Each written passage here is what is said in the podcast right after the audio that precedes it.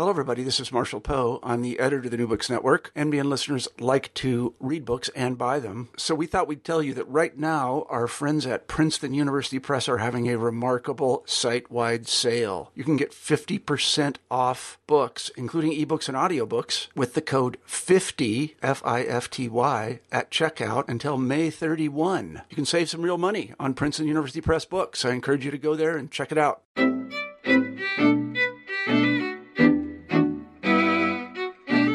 Thanks for listening to the New Books in Jewish Studies podcast. This is David Gottlieb. My guest today is William Kolbrener, professor of English at Bar-Ilan University in Israel. Professor Kolbrener is author of The Last Rabbi, Joseph Soloveitchik and Talmudic Tradition, published by Indiana University Press. In this book, Professor Kolbrener plumbs the depths of Rav Soloveitchik's work as both a towering Talmudic scholar and a philosopher of great depth and nuance using a methodology that both honors and encompasses the breadth of Soloveitchik's erudition and experience, Professor Kolbrener consults literary and psychoanalytic theory to create a portrait of Soloveitchik and of rabbinic tradition that bridges the chasms and calamities of 20th century Jewish life and thought. William Kolbrener joins me today to discuss his book. Professor Kolbrener, thanks so much for being with me. Delighted to be here, David. And I'm I'm very glad to hear your grandchildren in the background, and trust me, we'll all be very jealous of that. So so no okay. worries. Um, I'm glad. Tell us a little bit about yourself, if you would, your background, your education and interests, and how you came to be interested in Rabbi Soloveitchik. Well, I mean, first I should probably say that, that my profile is not exactly the classic profile of a Jewish studies scholar. My PhD is in English literature, and I did that PhD in, in the 80s at Columbia on, on John Milton. Uh, Milton, of course, is best known for his epic poem Paradise Lost, but the work that really most compelled me as a graduate student was his 1644 tract against censorship called Areopagitica. What interested me about the work especially was the way in which he conceived of a conception of community while maintaining also a, an idea of pluralism. That idea fascinated me not only as a Miltonist, but being at Columbia in the 80s, where theory and literary and cultural criticism were, were urgent matters. Mm-hmm. I was also interested in pluralism as a kind of theoretical principle. Um, on the way, I, stu- I discovered Rabbi Soloveitchik's work. And I should say that really still today, more than any other thinker in the Jewish tradition, Rabbi Soloveitchik engaged me because he spoke the languages which I speak. Meaning, obviously, he's an expert in the traditions of Western philosophy. And really, through his work, I was able to engage with and discover rabbinic texts in a way in which I certainly wouldn't have been able to otherwise. That is, I think Soloveitchik provides a kind of theoretical language to discuss issues that remain always implicit in the Talmud. That there are certain conceptions, for example, of pluralism in Talmudic languages that Soloveitchik articulates through the languages of whether it's quantum physics or religious philosophy, that others only kind of act or practice. For Soloveitchik, there was not only the practice, but also the articulation of the methodological foundations of those discourses. Uh-huh. So really, I, I, I, traveled that unusual path from Milton to Soloveitchik. Um, I think as a literary critic, uh, my my current work, that is The Last Rabbi, is able to address issues in Soloveitchik's work, which perhaps some of his students were not able to address simply because their languages were mostly the languages of, of Jewish thought, Jewish philosophy, and rabbinics. Uh-huh. So uh, that raises a, a two-part question. One is for yeah. for inter- for listeners who who may not be uh, familiar mm. with uh, Soloveitchik's biography. Tell us what made him unique as a 20th century uh, Talmudist and thinker, or indeed a Talmudist and thinker of any age. And the mm. second part of the question is why, why is the title of the book The Last Rabbi?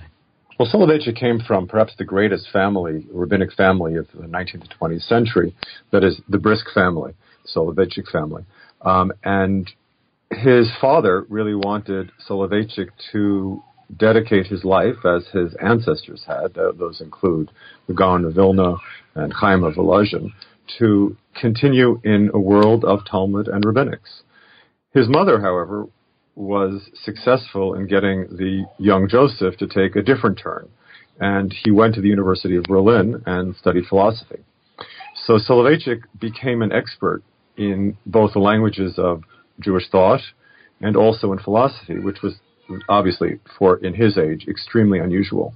Um, he came to America in, in 1929 and established a community in Boston, and really from that community in Boston, and then continuing in his life as really the foundation or the intellectual foundation of Yeshiva University, he really created a new version of orthodoxy in America that is modern orthodoxy, uh-huh. which, as you said in the introduction, really bridges the gap between religious and philosophical languages, between the world of really the world of the shtetl and the world of the university. You can really see in Soloveitchik's early writings in the late 20s when he first comes to Boston that he's trying to really balance those different influences in his life and in his community. And he is really successful, especially obviously in his own life, in maintaining the rigors of, of Jewish thought and also incorporating the, the open or more open world of the university. Uh-huh. Now, as for the, ti- as for the title of The Last Rabbi, um, Rabbi Jonathan, Jonathan Sacks, the, the former chief rabbi of, of England, describes Soloveitchik really as being the first rabbi. That is, after the Shoah, after the Holocaust, Soloveitchik is, is one of the first rabbis to, to come to America, and as I said, to, to found a distinctly American version of Orthodoxy. In that sense, I, I, don't, I don't disagree with Sacks. Soloveitchik is, in some sense, the first rabbi. But in other ways, Soloveitchik's emphasis or his own self creation, his own really idiosyncratic development. Soloveitchik says at the beginning of his most canonical work, Halachic Man, that the most important gift that Judaism gave to the world was the emphasis on creativity. And Soloveitchik mm. really emphasizes in his own writing, in his own kind of self creation. And he really creates himself. In the late 1950s, he wrote, I think somewhat despondingly, uh, despairingly that he had failed as a rabbi in Israel, which is quite extraordinary, actually, wow. because he probably gave rabbinic ordination to to more people than any other rabbi, certainly in America, uh, that people say about 2,000. But he conceived of himself as a failure as a rabbi, a failure as a teacher in Israel, because as he wrote, he was unable to convey what he calls the Torah of the heart. So, Soloveitchik's work, on the one hand, is immensely analytical, Talmudic, detailed. Mm-hmm. On the other hand, there's another side of his work, which is full of emotion, exploration, explorations of the psyche. And of course, the former he was able to convey to his many, many talmidim, to his many, many students. Mm-hmm. But the latter, he felt at least, less so. And I, have I've spoken to many of his students, and they've objected to the title and said, of course, it wasn't like that. But I'm, I'm primarily interested in my book in Soloveitchik's own self-representation. In some sense, he felt that he was a failure and was and did fail to to convey a certain aspect of his teaching, a certain aspect of his Torah. It's interesting because you you paint a, a very nuanced picture of Soloveitchik as a mm. conflicted, lonely, uh, melancholy man, someone drawn to and repelled by the world of halachic epistemology, especially its masculine aspects. And you take a very interesting approach, approach consulting Freudian thought. And I wonder what what in Soloveitchik's work, in his biography, and, and perhaps in your own, um, led you to this approach to Soloveitchik's work. I, I guess I'll start with the last part of your question, and and I had started out thinking that I would write a book about the continuity between Talmudic epistemology and hermeneutics and Soloveitchik's epistemology and hermeneutics. That is, I, I had been writing articles about Talmudic epistemology, uh, the nature of Talmudic dispute, and I had also been, as I said at the, at the outset of, of our talk, the nature of, of Soloveitchik's conception of pluralism. I, I realized as I was putting the work together that there was not so much a continuity between Talmudic conceptions of pluralism and Soloveitchik's conception of pluralism, mm-hmm. but actually a, a, rupture. And I, as you mentioned, turned to, to Freud's work. I, I remember rereading Freud's 1915 essay, Mourning and Melancholy, while I was preparing or in the process of writing The Last Rabbi, and found that the, the conception, Freud's conception of mourning was appropriate to the rabbinic conception of interpretation. That is, for the rabbis, there is what I call a kind of hermeneutics of mourning. Uh-huh. At the beginning of any of every hermeneutic endeavor, I think for the rabbis, there's a sense of loss and uh, uh, a, a a lack of knowledge, and that lack is recuperated or somehow accommodated through the process of interpretation. And out of that conception of the hermeneutics of mourning, for Freud, mourning means simultaneously going back to the past and going forward into the future.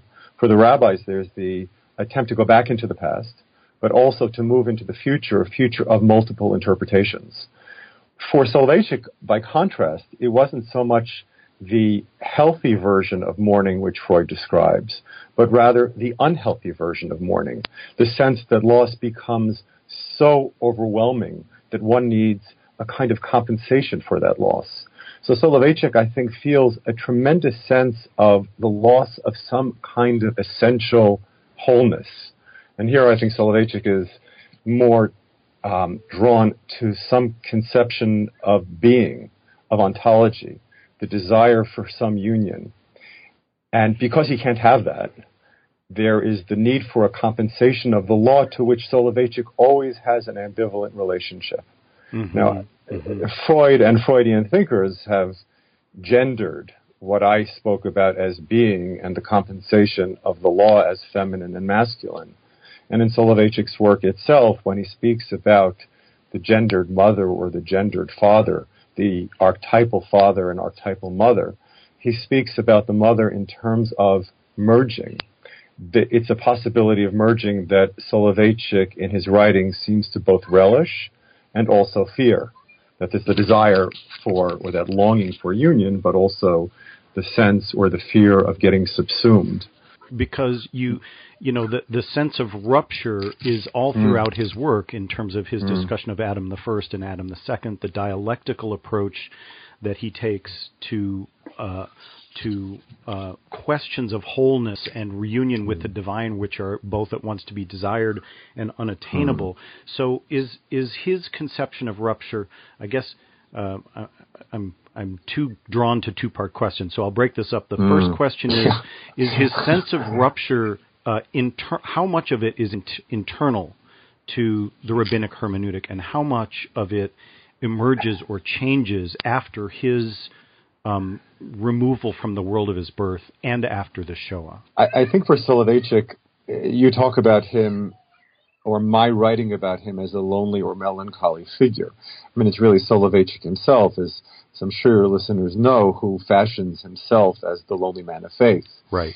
Um, part of the argument of my work is is that when he proclaims on the first page of the lonely man of faith, "I am lonely," it's a a kind of a kind of mark of Cain, which he's taking for himself. Wow. It's a way really of identifying himself as an individual outside of the tradition of his fathers.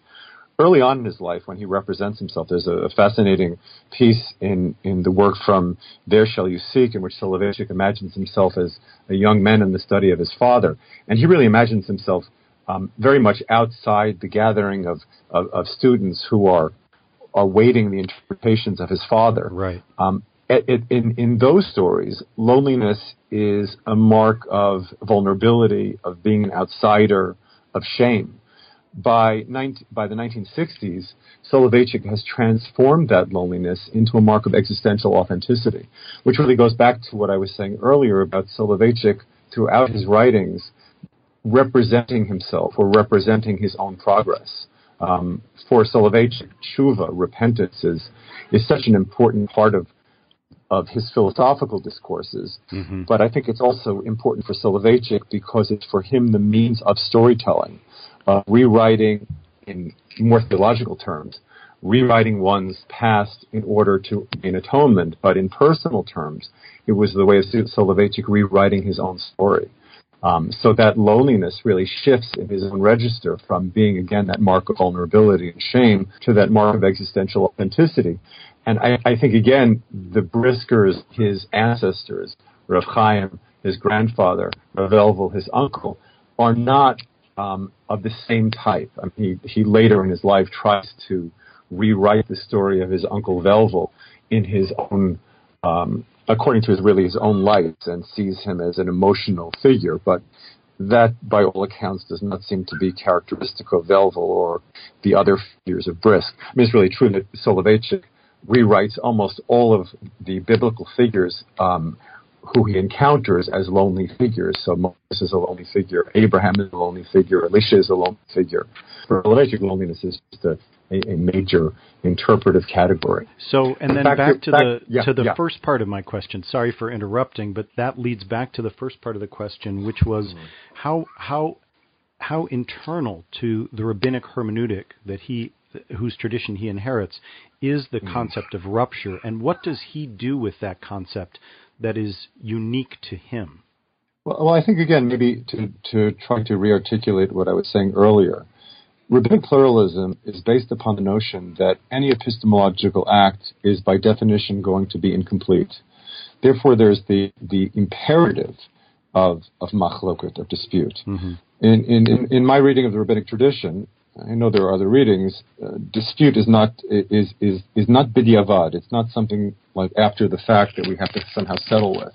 That is all there is. Um, Hilary Putnam, the late Hilary Putnam, the mm-hmm. Harvard philosopher, he said, adopting J.L. Austin, enough may not be everything, but enough is enough. And I think that really is a motto for rabbinic interpretation, uh-huh. that there is a, not so much a settling, but an acknowledgement of the limitation of interpretation. And that's therefore the necessity of Rava and Abaye, the necessity of having different perspectives on an interpretive issue. That is, once we lose that initial or original sense, I mean, the Talmud thematizes this kind of issue in, in its recountings of the death of Moses. Somehow, the, before the death of Mo- Moses, there was this whole or complete truth. After the death of Moses, we enter this realm of tradition, of Masorah, of also multiplicity. And that realm of multiplicity is informed by, what, again, what I call this epistemological humility, or the sense that enough is enough. For Soloveitchik, as I was suggesting, and this is tied to what I was saying earlier about his need to be tied to to being or to oneness is enough really isn't enough. For Soloveitchik, the model of interpretation is not so much the model of these and these are the words of the living God, mm-hmm. the idea that's thematized about maklok, uh, about dispute in, in, the Talmud. But when he writes about interpretation, he writes about interpretation as conquest.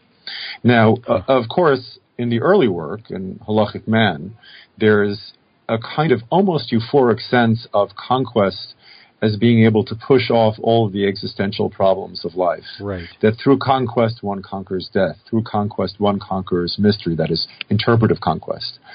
Later in his life, um, he doesn't move away so far from a conception of interpretation as conquest, but he understands its limitations. So there is the famous in his late work movement both towards and back. That is, the halachic man, the interpreter, still, when he interprets, is a man who conquests, the subject conquering the object, but he afterwards has to withdraw and admit defeat. So, where in the Talmud there's that acknowledgement of the necessity of different perspectives, for Soloveitchik there's always that triumphant moment of interpretation, but also then that movement back. So it really is, instead of enough is enough, it really is all or nothing either have it all or there's that sense of existential despair in having nothing. I mean, more and more in Soloveitchik's later work, mm-hmm. there is the sense that the purview of halacha has constrained, and there are less and less areas in which the halacha can claim to to claim con- to claim conquest. Right. Um, but there still is that that conception of rabbinic or Talmudic interpret hermeneutics as one of conquest of, of possession. How how um, internal to traditional ri- rabbinic hermeneutics is his idea, which I think you discuss as coming later in his work, when he mm. sort of argues against the subject-object distinction. Uh, and and you have a lot of interesting things to say about this with respect to pluralism and polysemy mm. and multiplicity in legal dispute. Can you talk mm. about what he says about the subject-object distinction and receptions of that idea? Mm. Well, I, I think uh, what I what I haven't mentioned is that in in Soloveitchik's work there seems to be a gap, or again another rupture between his conception of Talmudic hermeneutics, that is legal interpretation, and the realm of the psyche or a philosophical realm in which he really does cultivate a certain kind of pluralism. Readers of Soloveitchik, especially of halachic mind, will know that in trying to find a place for religious philosophy in a world in which science was triumphant, he argued for a certain kind of methodological pluralism. And as you suggest, that methodological pluralism is informed by his desire to break down the subject object distinction. Mm-hmm. He really saw science, especially in the early part of the 20th century, as embracing an older Newtonian conception of objectivity, which of course was also adopted by the social sciences, right. which I also think he, he objected to. Mm-hmm. Um, Soloveitchik, not surprisingly, embraced the innovations of quantum scientists who, in their own scientific work, were really collapsing the distinction between subject and object as what comes out of, of Bohr's, uh, Niels Bohr's conception of complementarity, uh, of complementarity mm-hmm. is the idea that subjects help create the world that they see. of course, this is, I, I mean, in a, in a way, this is really the crux of my argument about Soloveitchik and, and, and the rabbis in general. It's a very hard argument to make in in today's world because as soon as you make a statement like I do, like I just did, people will claim, oh, well, that means you're just a relativist. And, right. and of course, it, it right. really, it really, it really, or to embrace the other side that that you just believe in objective truth as if such a thing could possibly exist. Mm-hmm. Soloveitchik understood, and he's really getting this understanding from Aristotle, that subjectivity and objectivity are really just points on a continuum. And it's through subjective perspectives that different parts of the object begin to emerge. He made this argument very, very powerfully in relationship to his discussions of methodological pluralism. What's interesting is that he does not make the same argument in relationship to rabbinic pluralism. Huh. That is, where pluralism is something to be celebrated in his philosophical discussions, the the phrase again, these and these are the words of the living God, which are probably celebrated in every major Jewish theologian of the of the 20th century, certainly the late 20th century, right. is really notably absent from Soloveitchik's work. He's really not so interested in pluralism, not as a theoret- theoretical concept. Maybe in practice, as some of his students will always point out, he obviously was um, a master of those Talmudic discourses. Mm-hmm. But when he theorizes those discourses, he's really not interested so much in pluralism. Okay, and uh, this leads to questions I have uh, because he's such a unique thinker about, mm-hmm. and we've covered this a little bit, but I want to go back to the question of different receptions of his work. Mm-hmm. Some mm-hmm. claim that there's a comprehensive unity to the work, and others assert that there's that the you know the embrace of paradox and ambiguity or ambivalence and the sense of loss uh, mm. makes him more of mm. a, a Western philosopher than a rabbinic thinker. And there's even division within uh, the modern Orthodox community, and I would and I believe amongst the students uh, who studied mm. under him as to the unity uh, of his thought. Can you you address that a little bit in the book? And I wonder if you'd talk about that. So let me give you a two-part answer then. Mm-hmm. Um, I think as far as the reception of his students or Soloveitchik's uh, work as received by his students. Um, I, it, I, think it's probably true of any complex thinker, and I'm thinking probably most of, of John Milton. Um, there is a way in which that thinker accommodates himself or herself to multiplicity of different perspectives. Milton was notable for being both in the eyes of his readers an orthodox thinker and as William Blake called him of the devil's party without knowing it. And so Soloveitchik now is the poster boy for both a modern liberal orthodoxy or liberal modern orthodoxy, mm-hmm. but also he is a figure, uh, uh, to me, unbelievably, of a kind of Haredi orthodoxy. That a Soloveitchik lends himself to different kinds of appropriations. Moving on to the other part of your question, the way in which people will use either the word paradox or ambivalence, or actually ambivalence is my word, mm-hmm. paradox or, or dialectic.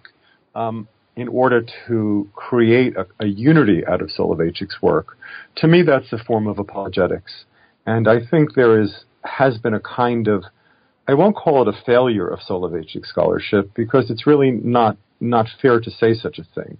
But most of Soloveitchik's scholarship has been conducted by his students, and they're very much inside of the hermeneutic circle. Mm-hmm. It's almost as if it to suggest that you know readers of Paradise Lost could only be 17th century Puritans.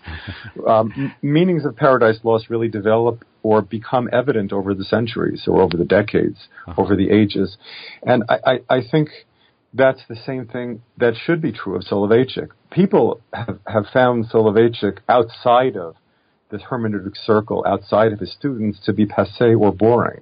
And I think that's because we've reached a kind of, of impasse with his, with, in his reception, that his students see him only as a Rebbe and uh, you've noted in, in, in, the conversation we've been having, I refer to him sometimes as, as Rabbi Soloveitchik, but um, in my book I, I talk to him to speak about him as, as Soloveitchik, yeah. which I think in a way dignifies him and giving him a place as a significant theologian and philosopher of the 20th century.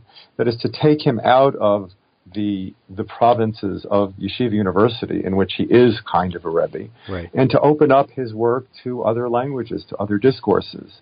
So I think, as you suggested in, in your introduction, I, I, I employ a kind of hermeneutics of empathy, meaning I have an obvious reverence for the Rav. Yeah. But there's also a hermeneutics of suspicion. And I said before that, that my word really is ambivalence, that there's an unarticulated sense of rupture in Soloveitchik's work. And for me, the languages of psych- psychoanalysis and, and some literary criticism help unearth that and help give give give form to that ambivalence. Interesting. And I do think I do think there's ambivalence in Soloveitchik's work, which those who say, well, the dialectic reigns over all of Soloveitchik's work, I think they're really un, un, unwilling to to acknowledge that ambivalence. Uh-huh. It's funny because uh, one of the phrases that I was going to um, use with respect to your perspective on Soloveitchik is is a hermeneutics of disillusionment. In fact, the very first words of your book are are very um, mm. evocative. You say this book began in disillusionment uh, in the preface. Mm. Uh, can you and you make compelling observations about subjectivity and objectivity as fussy remnants of an older scholarship. But when you say mm. this book began in disillusionment, what do you mean, and what became of the disillusionment that the book began with? Well, I think, as I, said in the opening, my interest in Soloveitchik was at first motivated by this interest in pluralism. And I think that disillusion that I felt originally was seeing the way in which his own conception, conceptions of pluralism were dictated. His readings of religious philosophy, of the philosophical traditions of the West, of methodological issues that were urgent in the early part of the 20th century. But when it came to his own rabbinic tradition, he was not using or deploying that conception of pluralism at all. Mm. So I think, as an acknowledged, a self acknowledged American liberal, I felt that sense of disappointment or disillusion in in confronting what I understood after decades of reading Soloveitchik, the contradictions and maybe rupture of his work. Uh-huh. Um, having said that, um, I, I, think that the book ends with really a note of optimism. That is, Soloveitchik, on the one hand, pushes off pluralism in a certain interpretive, that is, legal or hermeneutic realm, but he definitely um, he definitely puts forth a conception of pluralism in both his readings of, of the psyche and also in his in his ethics. I think the ethics that Soloveitchik develops in his later work, which really do emphasize plural agencies or different agencies, mm-hmm. encountering other or others, that's using Buber's language or Levinas's language, yeah. and also in his conception of the psyche, where he acknowledges multiple agencies.